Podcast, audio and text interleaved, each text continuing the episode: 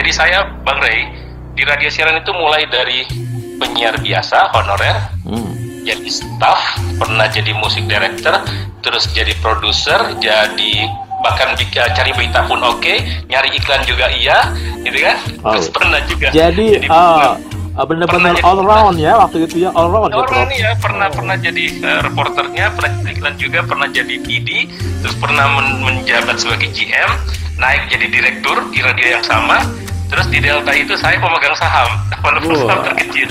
Tapi artinya saya udah punya radio kan. Mantap, mantap. Nah, gitu kan. Iya, nah, iya. nah, setelah itu terus kemudian saya juga ikut eh, bantu eh, mem- apa membuat apa apa, mendirikan Prambors Makassar. Kebetulan eh, teman-teman di Makassar mau bikin Prambor apa radio anak muda terus Pak Malik diajak untuk gabung untuk membuat Prambors Makassar. Saya diminta untuk bergabung. Nah, itu sebelum saya jadi dosen.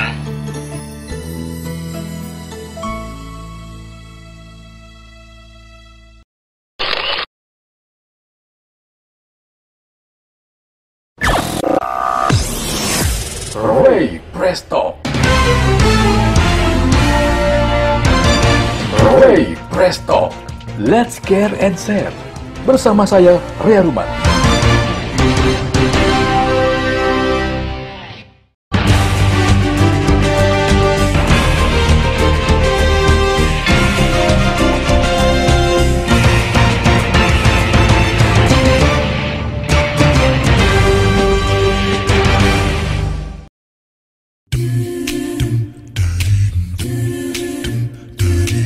Assalamualaikum warahmatullahi wabarakatuh. Halo podcaster, saya Ria Ruman. Hadir lagi menjumpai Anda di obrolan hangat dan segar Ray Presto.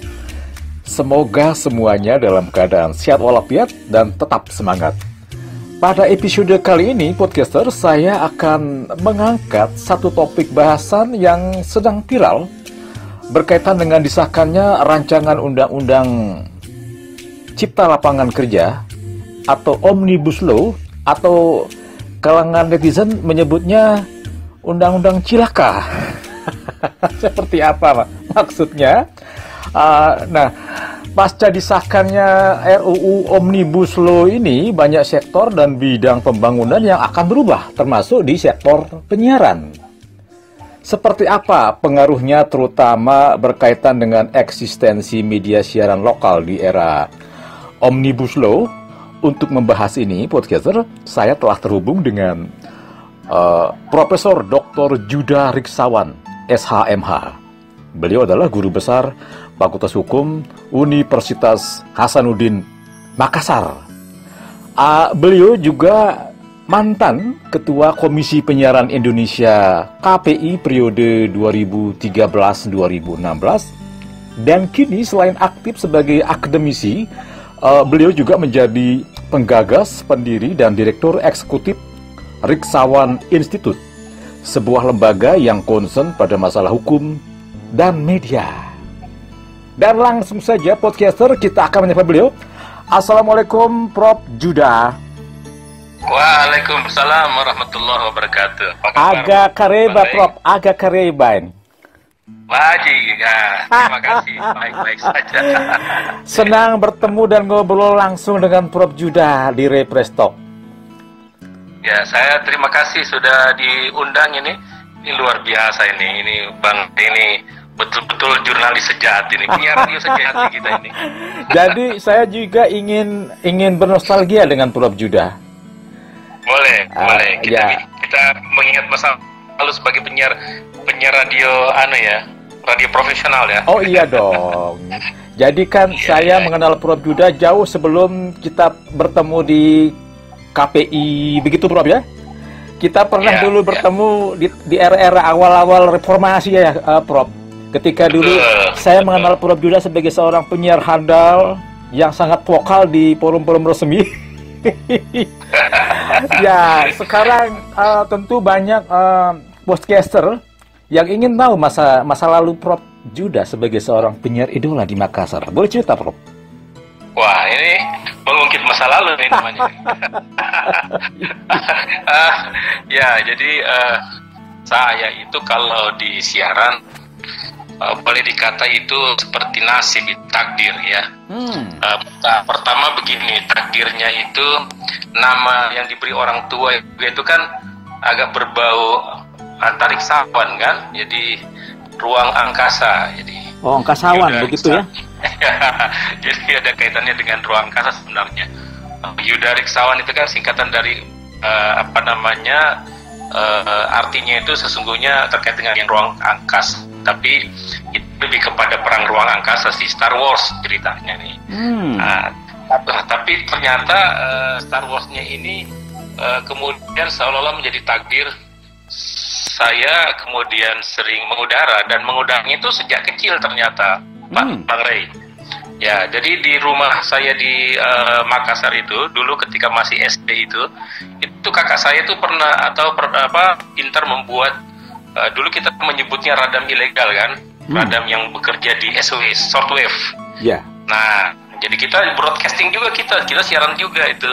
Nah, saya waktu kecil sudah mulai siaran dari umur 5 apa uh, kelas 5 SD itu sudah mulai siaran. Tahun berapa, Bro? Tahun berapa itu, Bro? Itu, itu tahun berapa ya itu hitung lagi sebentar dulu uh, itu umur kalau SD kelas 5 itu kita kalau 7 12 tahun ya 11 tahun ya jadi kita sekitar tahun tuj, uh, apa namanya sekitar 80 itu itu usia 80. usia 11 tahun sudah jadi penyiar ya Prof ya ya penyiar penyiar penyiar ini penyiar yang sok jago gitu kan jadi, iya, iya, iya, iya, iya. jadi maksud saya itu gini, saya itu sebenarnya dilarang siaran sama kakak saya. Tapi kalau pas pagi-pagi gitu kan, mereka bisa begadang semua, mereka kemudian uh, tidur, terus saya sendiri ngasih naik pemancar, saya siaran muter-muter lagu sambil siaran seolah-olah penyiar hebat gitu. Wow, tapi teman kakak saya, tapi teman kakak saya itu biasa bilang, itu yang siaran anak kecil pagi-pagi itu siapa ya? Ternyata punya ya gitu.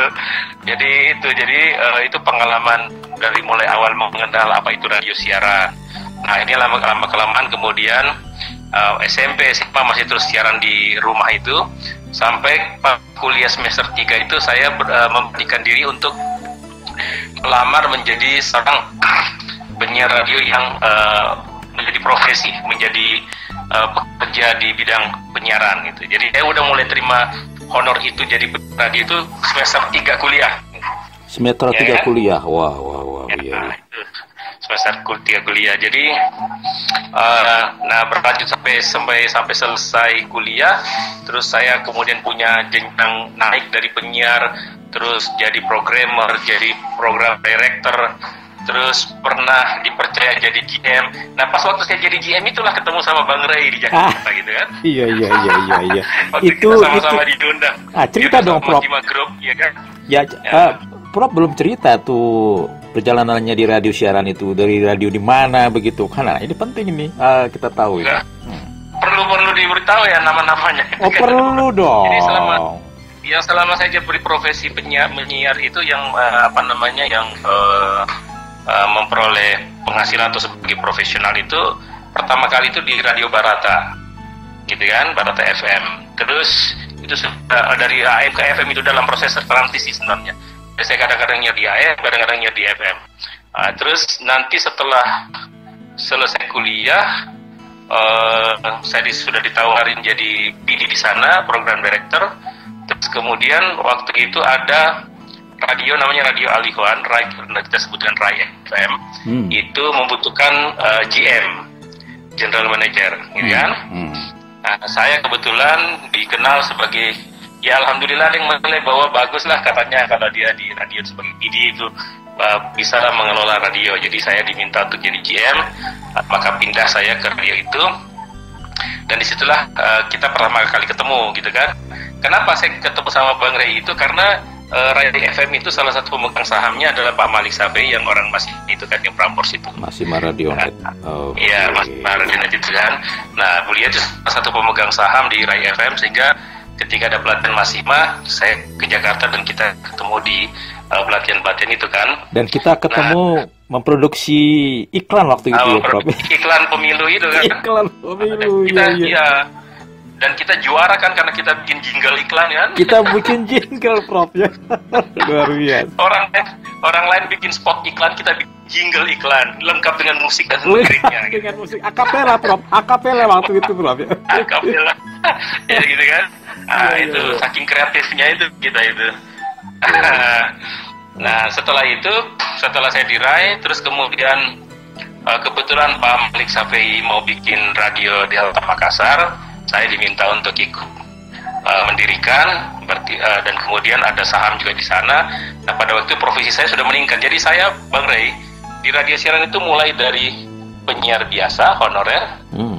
jadi staff pernah jadi musik director terus jadi produser jadi bahkan cari berita pun oke, okay, nyari iklan juga iya, gitu kan? Oh. Terus pernah juga. Jadi, jadi uh, benar-benar all round ya waktu itu ya all round. All round ya, pernah oh. pernah jadi uh, reporternya, pernah jadi iklan juga, pernah jadi PD, terus pernah men menjabat sebagai GM, naik jadi direktur di radio yang sama.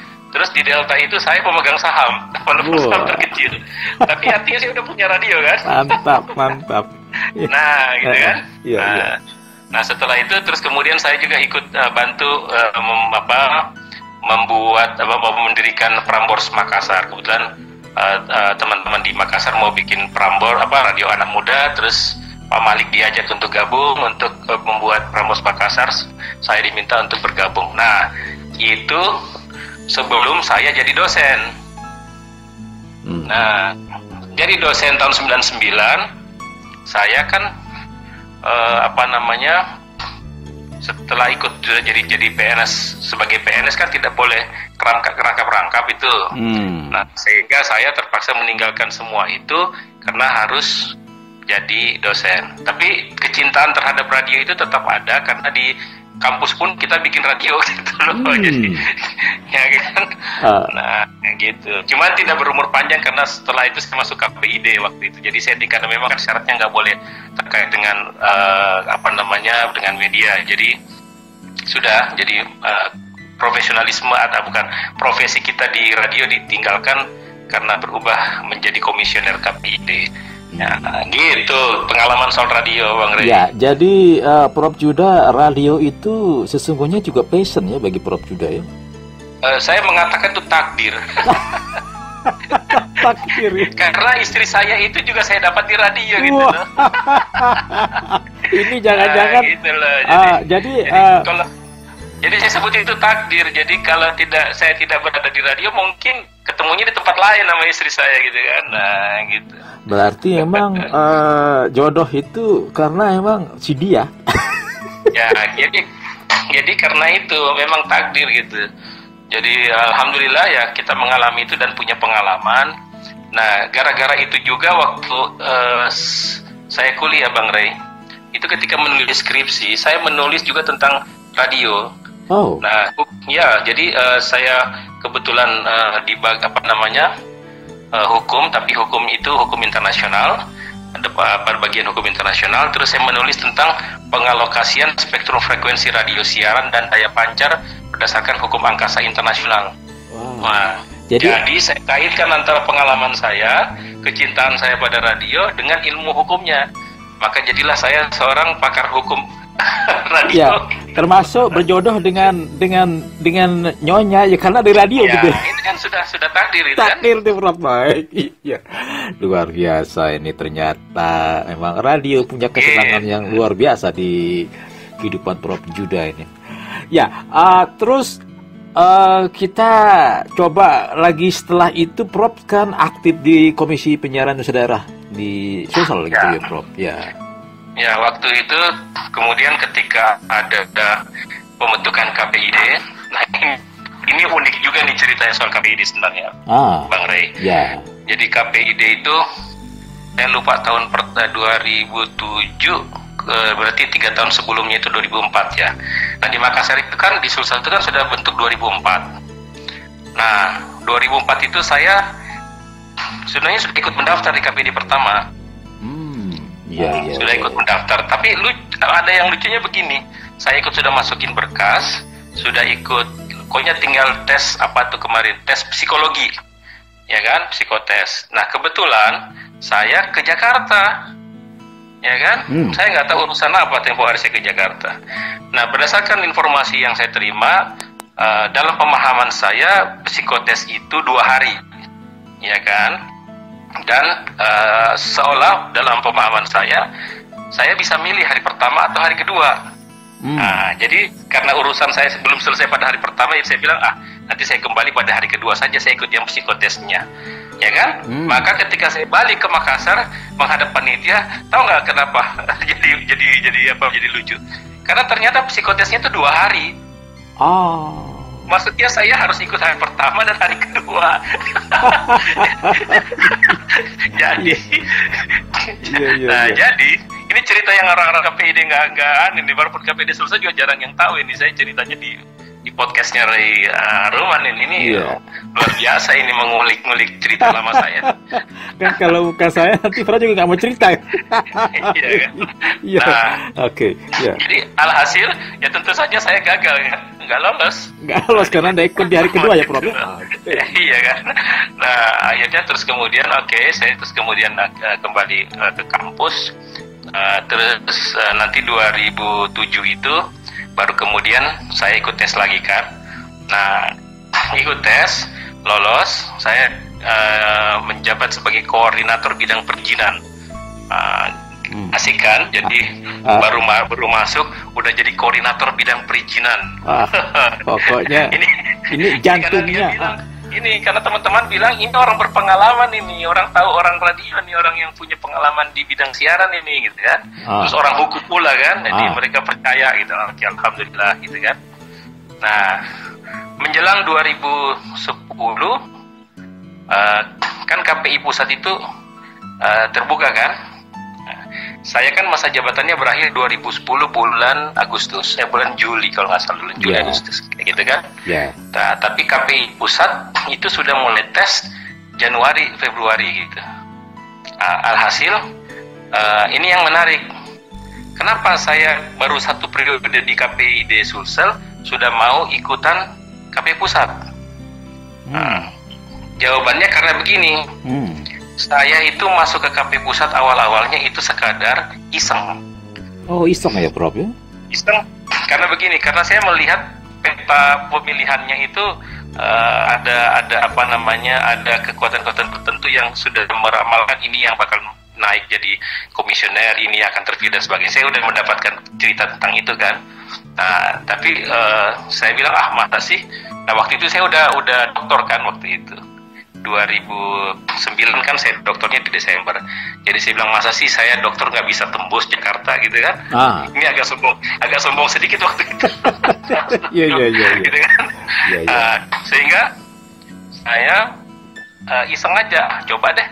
Kalau memang saya bilang kalau memang udah takdir ya siapa pun nggak bisa menolak kan kalau memang Allah yang tetapkan ya tetapkan pasti jalan. Jadi hmm. nanti tulus saya waktu itu kan. Hmm. Ya udah. Saya malah mengajukan lamaran, uh, menyampaikan permohonan ini ikut nah, kemudian ikut seleksi berkas administrasi dan sebagainya eh ternyata lolos kan sampai 27 orang masuk ke DPR uh, sampai di DPR saya juga tidak punya teman bersatu di DPR ah. saya, orang, saya orang baru gitu. Iya iya iya. Iya.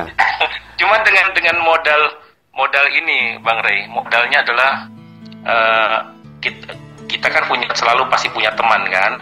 Dari teman itulah kita minta bantuan. Siapa tahu dia punya uh, apa namanya uh, bisa menyampaikan me mengendorse atau memperkuat argumen uh, bahwa orang ini pantas nih gitu kayak gitu kan. Ya, tapi maaf Prof, saya ingat waktu itu kita kan uh, ketemu di Rakornas kalau nggak salah di ya. di Palembang kalau nggak salah itu kan. Uh, ya. Dan itu Jadi, Prof itu, uh, itu Dr. Judarik Sawa tampil sebagai salah satu narasumber tentang digitalisasi penyiaran waktu itu ya. Ya, uh, ya jadi jadi kira-kira begitu gambaran. Ya, apakah itu juga pemicu ya Prof Judah sehingga akhirnya ah kenapa nggak sekali-kali saya di KPI aja gitu. Nah, itu dia. Jadi kan ke, ke, ke sampai sampai ke sana lah. Jadi seolah-olah merasa mampu, seolah-olah gitu kan. Tidak, itu saya cuma merasa bahwa saya bisa menyumbangkan, uh, bisa lebih berperan kepada penyiaran karena saya sekali lagi selain passion saya bilang ini takdir gitu kan sudah kuliahnya kuliah hukum seperti itu ya. pengalamannya seperti itu jadi ya udahlah saya bilang kalau memang ini takdirku maka saya coba deh gitu kan. Nah sampai DPR pun demikian. Jadi saya nanti tulus saja. Cuman bilang teman-teman tolong kalau misalnya ada teman di anggota DPR, ya paling tidak promosikanlah saya gitu kan. Perkenalkan bahwa itu teman gitu. Dan akhirnya nah, saya, Prof Juda langsung gol gitu kan? Dan, dan itu kan saya terpilih, walaupun saya berada di urutan paling terakhir kan dari sembilan orang itu. Mantap, mantap. Iya, luar biasa. Ya, ya. Kan? ya. Jadi, nah, 2010-2013 kita menjabat sebagai uh, komisi uh, apa namanya komisioner ya saya cuma anggota saja di kelembagaan waktu itu. Dan uh, dengan proses waktu tiga tahun kan berarti orang sudah bisa melihat kinerja kita. Dan waktu itulah kita sudah mulai bicara soal digital kita sudah mulai bicara soal kepemilikan orang-orang sudah mengenal saya dan gitu kan. Nah akhirnya ketika mencoba lagi alhamdulillah teman-teman di DPR percaya gitu kan bahwa orang ini ya, bisa apa namanya punya kapasitas untuk melanjutkan uh, apa sebagai uh, komisioner ya alhamdulillah jadi yeah. uh, proses itu demikian sampai kemudian uh, rapat pleno pertama kita ketika pemilihan ketua teman-teman uh, mempercayakan saya sebagai ketua walaupun memang ketika pemilihannya ya juga agak-agak agak-agak sengit gitu kan karena ada tiga calon ketua yeah. terus kemudian diperas menjadi dua hmm. setelah jadi dua itu jadi satu kayak gitu mantap ya kalau saya sih ingatnya dulu Prof ketika begitu Prof gabung dengan KPI salah satu kan agenda waktu itu pemilihan Korwil ya Ya. Masih kan nggak Prof itu Korwil? Ya. Uh, yang saya termasuk yang sangat berharap. Nah, nah jadi soal Korwil itu menariknya gini, kan ah. waktu itu untuk pertama kalinya kita kemudian membentuk karena sembilan orang ini kan terlalu luas kalau uh, satu orang harus bisa mengcover uh, 32 provinsi, 33 provinsi waktu itu kan belum ada yeah. 34. Nah, akhirnya kita sepakat bagaimana kalau kita membagi diri untuk beberapa provinsi. Nah, gitu kan? Yeah. Dan akhirnya provinsi yang termasuk adalah uh, saya korwilnya adalah NTB kan? NTB makanya itu ya. Iya, dan itulah untuk pertama kali saya datang ke NTB dan pertama kali saya menginjak Mataram itu karena korwil dan pada waktu saya datang ke, ke Mataram itu saya tidak dapat hotel yang baik. Iya. saya kehujanan, cari makannya susah. Iya karena waktu itu ada ada ada itu pro waktu itu kan, ada MTQ nasional waktu itu ya. Oh, uh, iya, pokoknya ya, hotel penuh. Itu cerita ceritanya, iya betul, ya dan saya tidak pernah kenalan sama siapa itu KPID tidak tahu Bang Rey itu siapa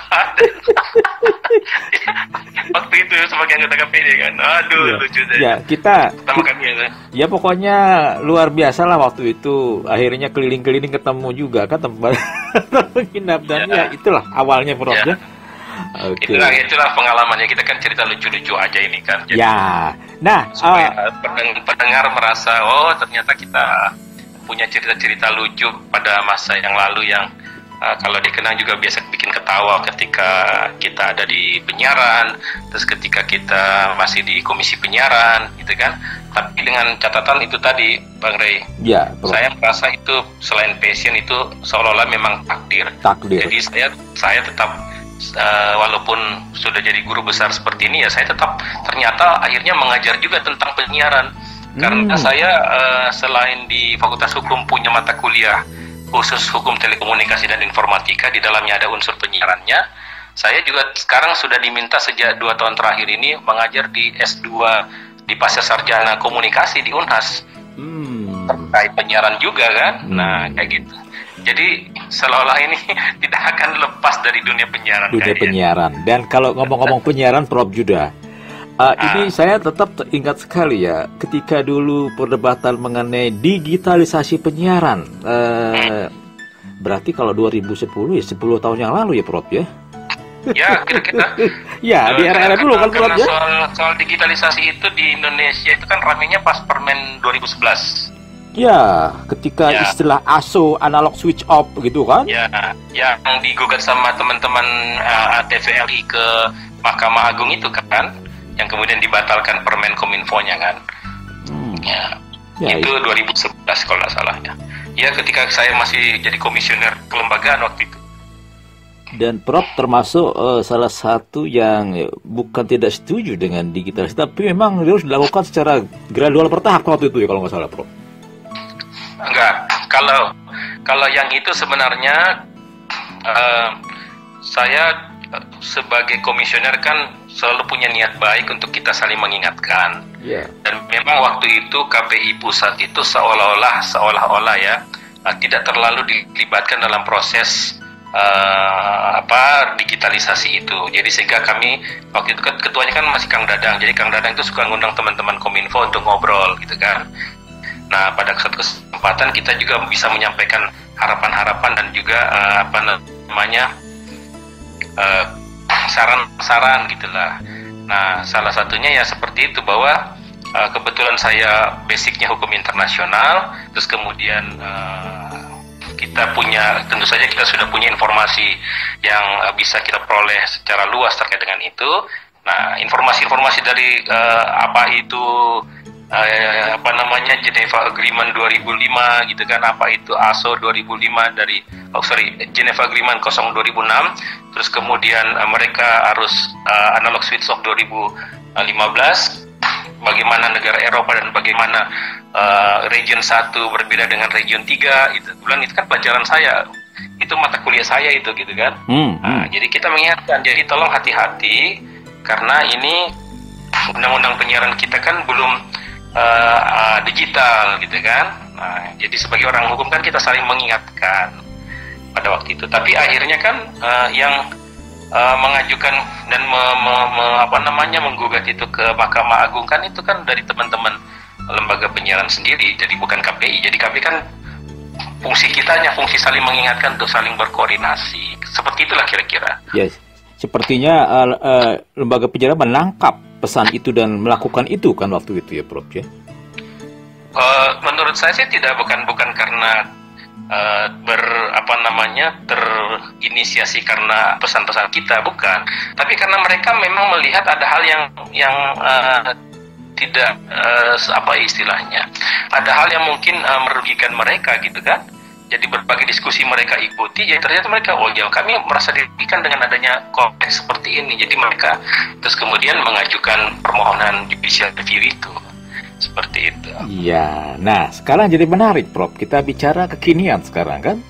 Apa yang hmm. dulu diperdebatkan itu sepertinya sekarang sudah menemukan benang merah pasca Ya kemarin disahkannya RUU Omnibus Law itu dalam konteks penyiaran. Nah ini gimana akhirnya dalam catatan kritis Prof Juda memberikan poin-poin penting terkait dengan uh, perubahan paradigma pasca pemberlakuan Omnibus Law ini.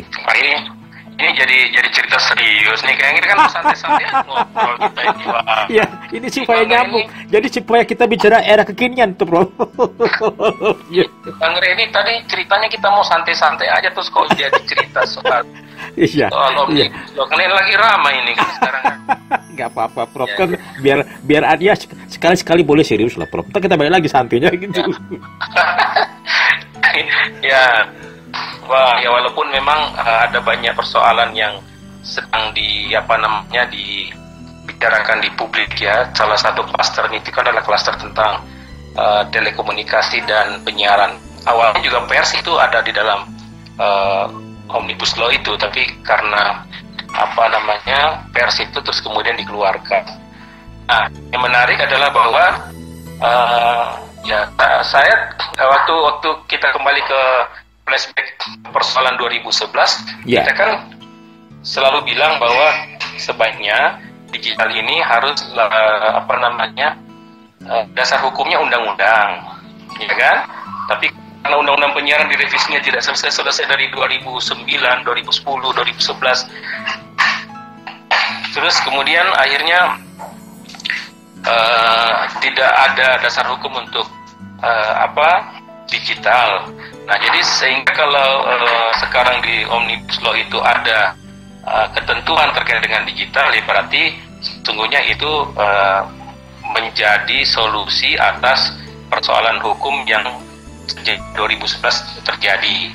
Karena memang perintah Mahkamah Agung kan itu harusnya itu dalam bentuk undang-undang. Nah, ketika dalam undang-undang uh, Cipta Kerja ini ditetapkan bahwa ada proses migrasi penyiaran dari analog ke digital. Dalam jangka waktu dua tahun sejak diundangkannya. Sejak diundangkannya ya. Jadi bukan sejak kemarin, tapi sejak diundangkannya uh, apa namanya uh, undang-undang ini, kan itu kan kemarin baru pengesahan DPR, belum diundangkan, belum ada nomornya kan. Nah, itu setelah dua tahun setelah itu, itu uh, maka proses migrasi itu sudah uh, uh, diharapkan untuk mulai berlangsung uh, atau terlaksana. Nah, itu artinya uh, pemerintah sudah mendapatkan payung hukum untuk melaksanakan digital. Nah, apakah persoalan itu akan sampai di situ? Ya, saya uh, berharap sih mudah-mudahan terselesaikan karena kemarin concern kita di KPI kan adalah soal dasar hukum itu gitu loh. Tapi kalau misalnya uh, ada hal-hal lain yang kemudian menjadi ekses atau implikasi dari adanya itu ya mudah-mudahan bisa diantisipasi gitu ya. Mudah-mudahan bisa di uh, apa namanya diselesaikan dengan cara dengan cara yang baik agar tidak ada pihak yang merasa tercederai dengan adanya ketentuan ini. Itu karena hmm? gimana? Maksudnya ekses itu seperti apa yang dalam bayangan Prof itu Ya, uh, belakangan kan kita sebelum uh, apa namanya sebelum undang-undang ini atau dalam proses pembahasan ini kan kita dengarkan ada juga teman-teman industri yang berharap itu jangan terlalu cepat, misalnya jangan dua tahun, mereka ada yang minta lima tahun. Uh, terus ada hal lain, misalnya undang-undang cipta kerja ini tidak menentukan bagaimana model uh, digitalisasi itu. Kalau konsep yang dilakukan pada Permen 2011 ketika kita uh, bicara tentang uh, dasar hukum dengan pemerintah, itu kan uh, pemerintah atau uh, Kementerian Kominfo kan sudah menyusun suatu sistem dengan sistem multiplexing. Nah, dengan sistem multiplexing terus kemudian uh, menjadi pertanyaan siapa penyelenggara multiplexing. Uh, tahun lalu undang-undang uh, penyiaran kan seharusnya sudah masuk prolegnas, sudah harusnya sudah selesai. Nah, di Komisi 1 juga sudah selesai, yaitu dia uh, menentukan bahwa penyelenggara multiplexing itu single multiplexing uh, dan penyelenggaranya adalah TVRI. Tapi terus kemudian dibalik berubah lagi dan balik hanya menyetujui yang hybrid, yang ada uh, lembaga TVRI-nya dan juga ada swastanya. Dan kan kemudian akhirnya deadlock dan akhirnya undang-undang penyiaran itu kan kemudian tidak jadi direvisi. Nah ini persoalan yang belum selesai sebenarnya karena di Undang-Undang Cipta Kerja itu tidak ada uh, bunyi bagaimana sistem multiplexing itu dan siapa penyelenggara multiplexing. Apakah dia single atau hybrid itu belum ada. Nah tinggal nanti sekarang diterapkan uh, oleh peraturan pemerintah yang akan melaksanakan aturan tentang digital itu.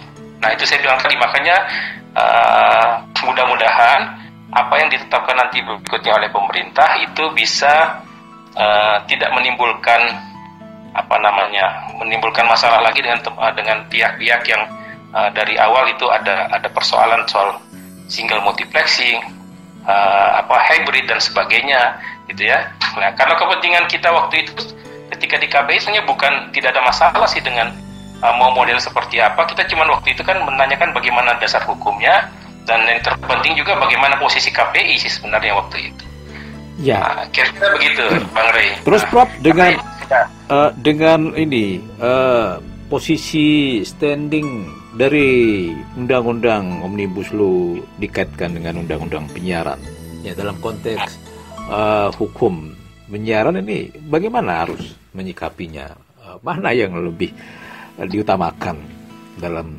Uh, gini. Uh Undang-Undang Cipta Kerja itu tidak meng, uh, tidak me, menghapus Undang-Undang Penyiaran secara keseluruhan. Itu catatan penting pertama yang uh, harus dipahami oleh uh, semua pihak bahwa Undang-Undang Nomor 32 Tahun 2002 itu tetap eksis, gitu ya. Karena dalam Undang-Undang Cipta Kerja mereka tidak merevisi secara keseluruhan undang-undang itu dan bahkan tidak uh, apa namanya menghilangkan undang-undangnya, gitu ya, tidak dihapus. Nah, yang mereka lakukan hanyalah mengubah beberapa pasal dan uh, menghapus beberapa pasal dan juga menambah satu pasal 60A itu yang terkait dengan digital. Nah, hanya saja yang perlu jadi catatan, ada pasal-pasal tertentu di mana pasal-pasal itu kemudian uh, menjadi uh, menjadi suatu perubahan dalam uh, sistem penyiaran di Indonesia Hmm. Misalnya ada ada penghapusan, oh, bukan penghapusan, perubahan pasal terkait dengan uh, proses perizinan, gitu ya. Jadi proses perizinan itu kan uh, dulunya di Undang-Undang 32 itu itu ada keterlibatan KPI Komisi Penyiaran Indonesia dalam proses perizinan dan uh, karena kemudian itu diubah jadi kemudian dalam proses perizinan KPI seolah-olah tidak ada lagi dalam proses itu. Gitu ya jadi itu mengikuti sesungguhnya apa yang sudah dilaksanakan beberapa tahun terakhir ini terkait dengan OSS kan? One single system uh, untuk perizinan kan? Jadi langsung ke dengan menggunakan sistem uh, digital. Nah, kemudian uh, apalagi uh, terkait dengan sanksi, itu juga sanksi uh, di dalam undang-undang penyiaran itu kan ada aturan tentang apa saja itu sanksi administratif dan itulah yang biasa dipakai oleh KPI untuk menjatuhkan sanksi. Nah, terkait dengan sanksi-sanksi itu itu harus menunggu peraturan pemerintah uh, tentang bagaimana penjatuhan sanksinya baru kemudian uh, bisa dieksersis ketentuan baru dalam uh, undang-undang omnibus law itu itu uh, uh, beberapa perubahan misalnya. Ya, ini nah, yang menarik, Prof. Ini ya. soal KPI tidak lagi terlibat dalam proses perizinan. Sementara ini kan selama ini KPI concern memberikan rekomendasi terkait konten siaran dalam proses itu gitu. Ini gimana jadi nanti ini? Nah, ini kita tunggu aja peraturan pemerintahnya seperti apa. Harapan saya pribadi gitu ya.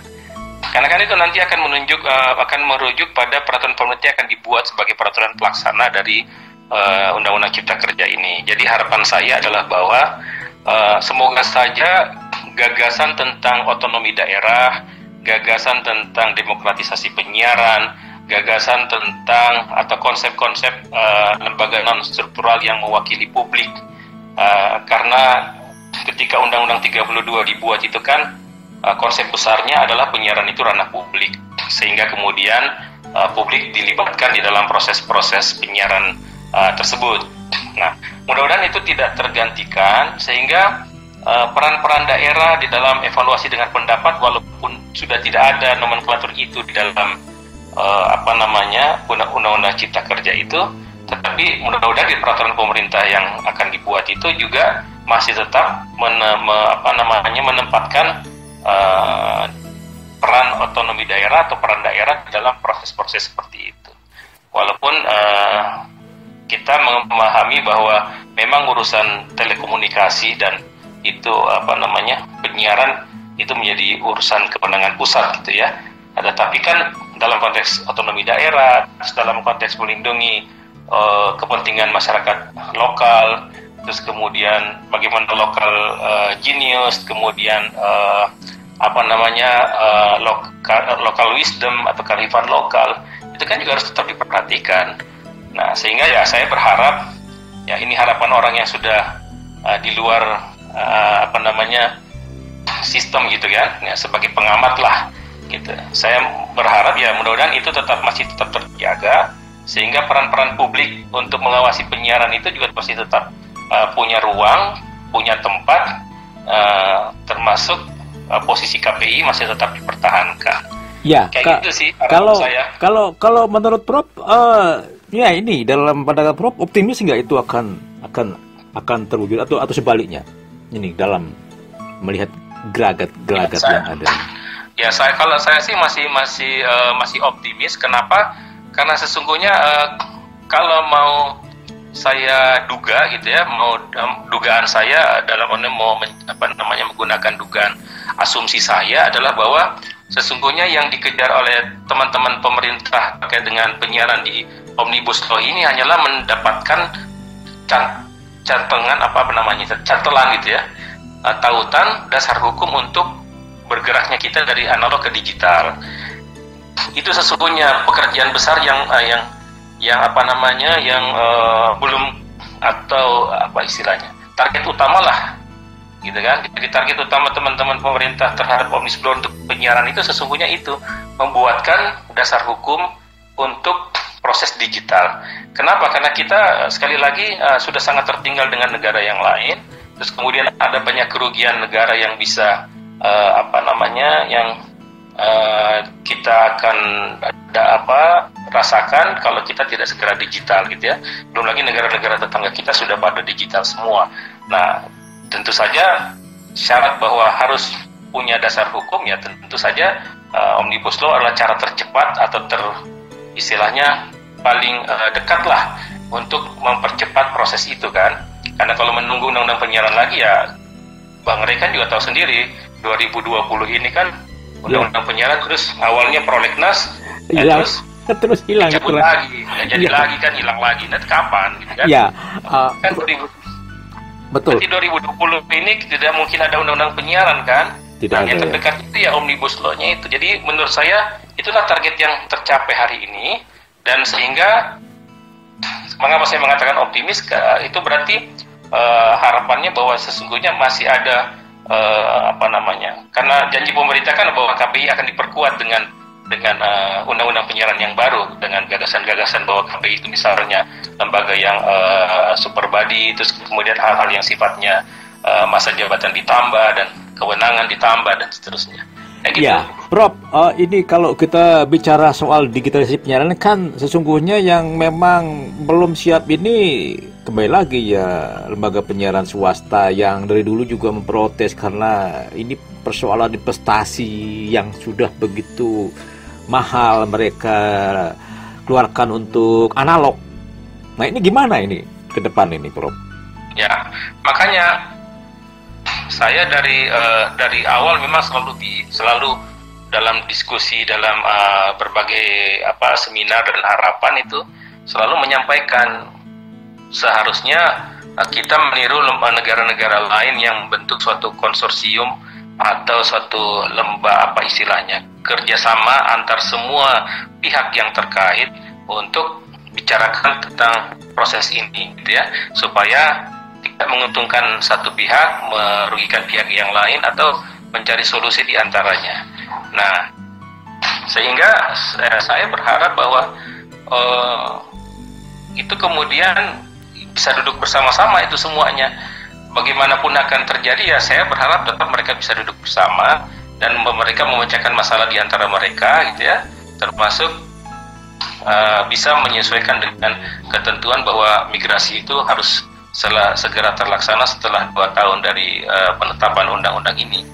Gitu. Jadi kalau ada uh, tadi pertanyaan bang Ray bagaimana dengan mereka? Ya siap atau tidak siap? Ya kalau undang-undangnya sudah diketok seperti sekarang ya mereka harus siap. Nah, sekarang siapnya itu kan tentu harus ada uh, suatu proses negosiasi lagi bersama-sama dengan pemerintah dan seluruh stakeholders terkait. Dan satu hal yang pasti bahwa karena kita orang daerah ya kita uh, uh, selalu menyuarakan suara-suara otonomi daerah ya saya selalu kan menyatakan bahwa tolong jangan tinggalkan daerah dan jangan uh, sampai digitalisasi ini tidak memberi manfaat buat orang daerah gitu ya seharusnya digitalisasi ini memberikan juga manfaat uh, uh, penyiaran bagi daerah jadi jangan cuma uh, dirasakan pada kelompok-kelompok uh, tertentu saja Gitu sih harapannya. Ya, maksudnya kelompok tertentu itu gimana tuh, Prof? Yang tadi Prof singgung. Ya, kelompok tertentu itu ya mereka-mereka yang mendapatkan keuntungan lebih dengan proses uh, digitalisasi ini. Siapa pun dia gitu kan. Jadi siapa saja yang akan uh, apa namanya yang menguasai penyiaran di Indonesia uh, ketika digitalisasi ini akan uh, dilakukan oleh pemerintah atau bersama-sama dengan pemerintah, maka seharusnya daerah juga jangan sampai dilupakan gitu. Jangan sampai di Mataram itu terus kemudian TV-TV daerah, TV-TV Mataram itu sudah tidak bisa beroperasi karena digital. Sekarang di di Mataram TV apa aja yang masih ada, Bang Ray? Uh, ya sekitar 5 7 uh, ada ya TV-TV lokal di samping yang SSJ nah, ya, Prof ya. Bukan ya. yang saya maksudnya yang usaha pengusaha lokal. Pengusaha lokal sekitar yang, ya sekitar uh, tiga. Jangan, ya. jangan SSJ, jangan yang, yang SSJ. Yang lokal ya sekitar sekitar tiga. aman lah Pak. Ada empat Prof ya, empat kalau nggak salah ya. Nah, pertanyaan pertanyaannya apakah TV daerah itu siap untuk digital? Mereka, mereka paham nggak bahwa nanti kalau digital itu bisa saja mereka harus meninggalkan frekuensi yang mereka tempati sekarang, terus mereka harus menyewa ke tempat yang menjadi penyelenggara multiplexing dan menyewa itu per bulan biayanya itu angka-angkanya sudah ada pernah ada apa namanya semacam simulasi untuk daerah-daerah tertentu ada ekonomi tinggi, ekonomi sedang, ekonomi rendah itu nilainya demikian sudah ada formulasi gitu ya. Nah, tapi itu berarti mereka harus siap untuk meninggalkan frekuensi yang ada sekarang, terus kemudian mereka harus menyewa. Nah, apakah nah, siap? Nah, nah itu.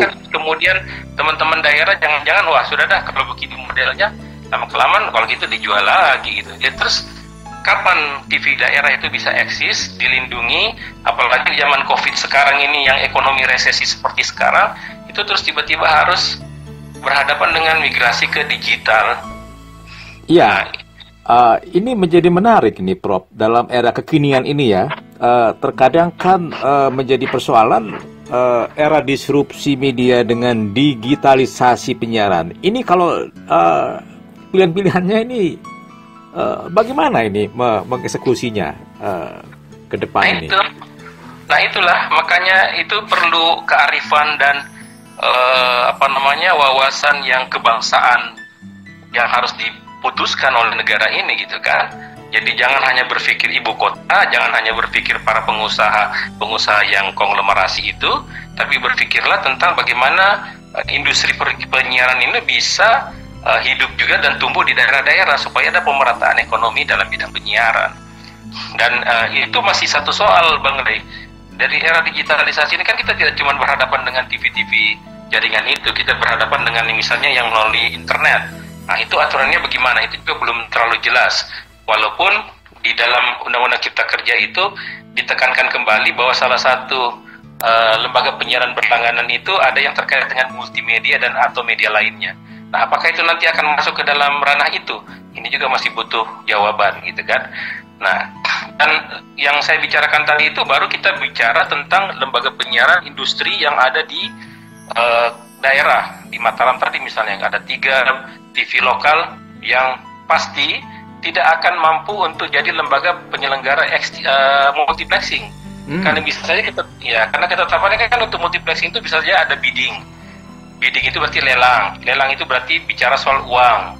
Mampukah dia bersaing dengan konglomerasi? Itu pertanyaan terbesar. Ataukah, oke, okay, mungkin nanti modelnya ini tebak-tebakan aja ya. Misalnya modelnya hybrid. Hybrid itu maksudnya ada yang uh, versi premium yang dimiliki oleh swasta, ada yang versi dalam negeri yang dikelola oleh misalnya TVRI. Oke okay lah kalau berarti kalau lewat TVRI harganya mungkin lebih murah ya kan? Tapi bagaimanapun dia juga tetap harus nyewa ke TVRI. Nah, apakah TV-TV teman-teman TV lokal ini mampu untuk pindah ke sana? Itu juga pertanyaan. Bagaimana dengan biaya-biaya yang lain? Apakah terus kemudian pindah ke TVRI itu tidak ada alat yang lain yang dibutuhkan?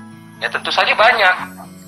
Sebagai contoh misalnya, untuk menjadi digital kan pertama TV-TV lokal kita harus punya pemancar yang digital. Tidak mungkin dia bisa dari analog ke digital kalau pemancarnya nggak digital pertanyaan saya ke, ke Bang Ray, teman-teman TV itu waktu KPID diskusi dengan mereka, pemancar mereka sudah ready to digital nggak? itu dia persoalannya, Prof. ya, Belum jelas kan? Ya. Nah, berarti kan pemancarnya bisa jadi jadi jadi barang barang tua, barang barang usang. Barang rongsokan kira-kira ya. Barang rongsokan ya, barang rongsokan itu pemancar di uh, analog mereka terus kemudian mau dijual ke mana? itu dikilokan. iya, terpaksa di, kenapa saya bilang terpaksa dikilokan juga karena begini, mau dibawa ke daerah lain, daerah lain kan sudah harus digital juga. Ngapain saya beli pemancar kalau pemancar analog? Kan gitu kan? Nah, terus kalau mau diekspor ke luar negeri, luar negeri juga tidak terima. Mereka juga sudah sudah digital. Berarti itu akan menjadi barang rongsokan, dikiloin aja. Termasuk pemancar-pemancarnya juga ya, Prof ya? Nah, itu yang saya bilang pemancar itu. Gitu. Nah, itu baru satu hal pemancar. Nah, berarti mereka harus mengganti pemancar menjadi pemancar digital kalau belum ready to digital. Ya, semoga saja mereka hari ini sudah ready to digital. Semoga ya nanti Bang Rey cari tahu lah ya. ke mereka. Ready itu baru digital, TV, Prof. gitu ya. Yang yang radio gimana ini? Nah, kita jangan bicara radio dulu lah. Kita bicara TV dulu gitu. Karena radio karena kalau untuk digitalisasi ini ini yang berdampak itu ke TV jadi radio uh, relatif tidak terdampak gitu ya oh tidak uh, ya digitalisasi ya belum ya uh, nah sekarang itu itu baru baru beli pemancar. Nah sekarang begini. Kalau sudah beli pemancar baru uh, atau misalnya oke okay lah saya tidak usah beli pemancar. Saya misalnya menggunakan kan kan nanti dia nyewa ke multiplexingnya apakah swasta atau TVRI ataukah misalnya satu lembaga yang ditunjuk oleh pemerintah misalnya gitu ya. Berarti kan pemancar itu tidak usah beli lagi. Dia hanya uh, butuh sarana untuk mengirimkan produksinya ke uh, stasiun multiplexing. Nah untuk mengirim ke stasiun multiplexing itu kan butuh uh, sarana. Misalnya apakah dia menggunakan sarana uh, apa namanya uh, internet misalnya seperti itu untuk mengirimkan uh, dari studio ke sana atau dia harus pakai pemancar kecil eh, apa STL atau STL kan? Pemancar uh, link yang uh, dari apa dari studio ke pemancar itu ada yeah, STL yeah. namanya ya station transmitter linknya itu uh, itu kan butuh beli pemancar STL lagi Nah, beli pemancar STL, kalau kalau tadi pakai internet berarti harus punya jaringan uh, internet yang bagus. Pertanyaannya di Mataram jaringan internet bagus nggak? Hmm, ya. Bagus nggak di? Bagus nggak internet di Mataram? Jadi kalau ngirim video itu bisa tidak tidak ada uh, loadingnya, tidak ada interfer interference-nya. Nah perlu dicek lagi nih Prof. Iya. Nah, perlu dicek lagi kan? perlu dicek nah, lagi nih Prof. Nah, tapi paling tidak berarti biaya untuk internetnya naik. Gitu ya. Jadi harus mempersiapkan kalkulasinya seperti itu. Harga jadi biaya programnya sudah tetap ada biaya produksi ada. Yang berkurang adalah dia tidak usah pakai pemancar besar. Dia cukup pakai misalnya tadi internet. Kalau misalnya memang bisa pakai sistem internet kalau mendukung. Kalau tidak ya uh, kalaupun harus beli pemancar ada cuma pemancar kecil namanya STL uh, harus beli pemancar lagi ngurus frekuensi lagi itu di Balmon dan itu berarti ada biaya pemancar dan biaya uh, apa namanya frekuensi yang digunakan. Ya. Uh, terus kemudian kalau itu bukan pilihan ya pilihan yang paling murah adalah dia rekam di studio pakai hard disk dan hard disk itu dia gojekkan ke stasiun transmitter. Jadi dikirim pakai gojek. Hmm. Nah, atau hmm. dia ngantar pakai gojek terus diputar di sana gitu. Bayangkan itu yang akan terjadi kalau uh, mereka tidak ready to digital pemancarnya. Nah, kira-kira begitu. Iya. Uh, ngeri. Uh, bayangan saya, itu bayangan saya ya, tapi mudah-mudahan itu cuma asumsi saya saja dan itu tidak terjadi. Ya, tapi Prof, saya ter saya tergelitik tadi Prof menyebut bahwa radio tidak terlalu terdampak dengan digitalisasi penyiaran ini seperti apa ini? Boleh dijelaskan sedikit, ya. Prof? Karena radio itu kan uh, begini, digitalisasi itu menjadi uh, menjadi tidak terdampak ke radio karena sesungguhnya digitalisasi itu adalah uh, suatu proses penghematan atau efisiensi frekuensi bagi penyiaran televisi. Jadi kalau dulu TV itu atau sekarang ini TV pakainya satu frekuensi untuk satu TV, gitu kan ya. Jadi kalau misalnya di Mataram uh, RCTI itu lokal, misalnya pakai 37 UHF maka itu kan cuma bisa dipakai oleh RCTI. Nah, dengan sistem digital, maka 37 UHF itu bisa dipakai bersama-sama TV yang lain. Jadi bisa sampai bahkan bisa sampai 20 TV, 20 program bisa di, disiarkan dengan satu frekuensi itu. Jadi memang uh, apa namanya penghematannya memang untuk yang uh, television bukan sound. Nah, dengan uh, dengan harapan bahwa dengan adanya efisiensi ini maka akan tercipta digital dividend. Digital dividend itu adalah frekuensi uh, yang dis, yang tersedia setelah adanya refarming namanya. Jadi ada pemetaan ulang, mereka harus pindah ke mana frekuensinya ke multiplexing itu. Jadi setelah ditata, ternyata kita masih punya misalnya kelebihan 112 MHz untuk digital dividend. Nah, digital dividend ini kisaran frekuensi yang paling di, yang diburu-buru oleh uh, pemerintah di semua negara di dunia itu adalah yang yang bekerja di 700 MHz. Kenapa 700 MHz jadi di, uh, disebut sebagai frekuensi emas? Karena karakter lembag uh, karakter gelombang elektromagnetik yang disiarkan uh, dipancarkan melalui 700 MHz itu itu uh, propagasinya bagus sekali dan uh, apa ceritanya uh, linear, clear dan tidak uh, mudah terganggu oleh interferensi dari alam atau cuaca gitu kan. Jadi itu memang uh, telah di apa diselidiki dan diteliti.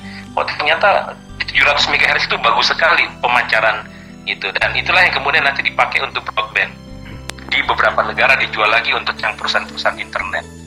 Nah, jadi radio siaran itu kan aman-aman saja di FM itu kan 87 sampai 108 itu kan. Hmm. Jadi dia tidak terganggu oleh refarming dari frekuensi TV itu. Sebenarnya ke sana sih arahnya. Baik. Lagi pula kalau lagi pula kalau radio-radio itu rata-rata sudah digital sih.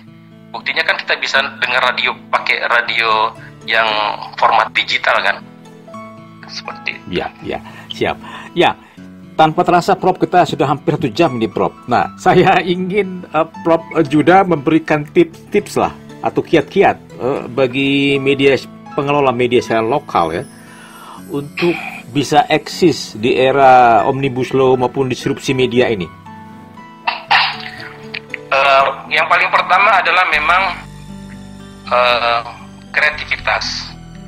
Orang-orang yang kreatif seperti Bang Ray ini kan tidak akan lapuk di zaman di telan zaman kan Nah, gitu. Jadi kata kuncinya adalah kreativitas. Nah kreativitas inilah yang kemudian uh, kita terus kemudian selalu berusaha untuk mencari uh, perbedaan yang uh, membuat orang lain selalu memperhatikan kita. Jadi maksudnya begini, kita harus jadi orang yang berbeda dari atau lembaga yang berbeda dari dari yang sudah ada. Jadi kalau hari ini uh, medianya hanya menyiarkan apa yang sama dengan lembaga yang lain, ya carilah sesuatu yang belum pernah ada dan berbeda dengan yang lain. Kalaupun ada berita, ya mungkin beritanya cari cara yang lain menyampaikan misalnya dan kreatif gitu. Jadi kata kuncinya kreatif. Karena dengan kreatif ini terus kemudian kita bisa adaptif. Jadi kreativitas, kemudian kita adaptif dan jangan pernah uh, menganggap kalau mau tetap ek, uh, eksis semangatnya itu jangan pernah menganggap bahwa disrupsi itu adalah suatu suatu makhluk yang uh, akan meng, apa, membunuh kita pelan-pelan tidak. Justru kita harus manfaatkan keberadaannya. Saya kasih contoh. Ketika uh, internet menyerang uh, lembaga-lembaga uh, penyiaran semua lembaga penyiaran seolah-olah merasa wah ini kita sudah iklannya diambil sama media uh, YouTube lah dan sebagainya dan sebagainya. Sekarang kenapa tidak kita manfaatkan YouTube untuk kepentingan lembaga kita? Ya seperti misalnya Bang Ray ini bikin podcast Kenapa terus kemudian lembaga penyiaran itu tidak juga main di podcast supaya juga didengarkan oleh uh, orang yang memang hidupnya tidak lagi melihat atau mengkonsumsi media secara analog atau secara uh, konvensional misalnya. Anak-anak muda sekarang atau generasi milenial sekarang kan misalnya lebih banyak terhubung media itu pada uh, apa namanya pada handphone atau uh, ponselnya gitu kan. Nah, kalau memang targetnya kepada mereka, kenapa terus kemudian kita harus berperang melawan internet misalnya kepada disrupsi itu. Tapi justru sebaliknya, ubah dia menjadi sebuah senjata baru yang akan kita manfaatkan untuk menggait mereka-mereka yang kehidupan sehari-harinya adalah untuk atau uh, dipengaruhi uh, di mengalami disrupsi oleh keberadaan uh, media ini. Nah, kayak gitu. Jadi podcastnya Bang Rey ini adalah salah satu kreativitas yang seharusnya ditiru oleh semua lembaga penyiaran Uh, tinggal nanti Bang Ray uh, harus kreatif lagi supaya tidak kalah dengan lembaga penyiaran yang akan ikut main di podcast. Siap, gitu. Prof. Siap. Luar biasa, Prof. Juda. Ini sangat menginspirasi perbincangan kita untuk kali ini, Prof. Ya, uh, jadi terima kasih Prof. Juda atas obrolan hangatnya bersama saya di Ray Presto ya mudah-mudahan mudah-mudahan ada manfaatnya ya Amin. Karena ini kita sebenarnya kita cuma ngalor ngidul aja nih sama Bang Ren. Ini cuma sekedar apa? ini cuma sekedar uh, saling sapa teman lama yang sudah nggak jarang atau bahkan sudah bertahun-tahun nggak ketemu ini setelah terakhir rakornas ya. di Lombok kan itu. Baru ya betul Prof ya kita kangen sekali. Apa kapan ya mampirlah ya, kan? uh, ke, ke Lombok ya. lagi Prof. Kita bernostalgia Prof terakhir ya. sekali kita ketemu di Rakornas KPI ya jadi mudah-mudahan apa yang kita sampaikan ini uh, ini sekali lagi hanya sekedar saran pemikiran-pemikiran. Uh, kalaupun ada hal yang uh, terlalu serius ya anggaplah itu kita cuma sekadar menuangkan uh, pemikiran bersama teman-teman untuk apa mendapatkan hasil yang terbaik bagi buat buat bangsa dan buat semua orang lah. Gitu ya Bang Ray. Siap Prof Ya, uh, jadi semoga bahasan kita kali ini bermanfaat bagi podcaster dan memberi perspektif baru pemahaman kita tentang masa depan penyiaran Indonesia, terutama media siaran lokal. Sekali lagi, terima kasih Prof. Juda. Sukses selalu Prof. Juda. Ya, terima kasih Bang Ray. Sehat selalu. Salam untuk teman-teman di Mataram, khususnya di ya, Nusa Tenggara Barat ya secara umum. Ya. Terima kasih. Assalamualaikum warahmatullahi wabarakatuh. Waalaikumsalam warahmatullahi wabarakatuh dan sampai jumpa.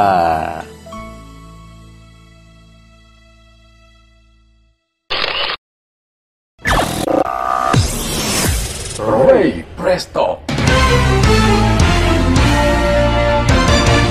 Ray Presto. Let's care and share.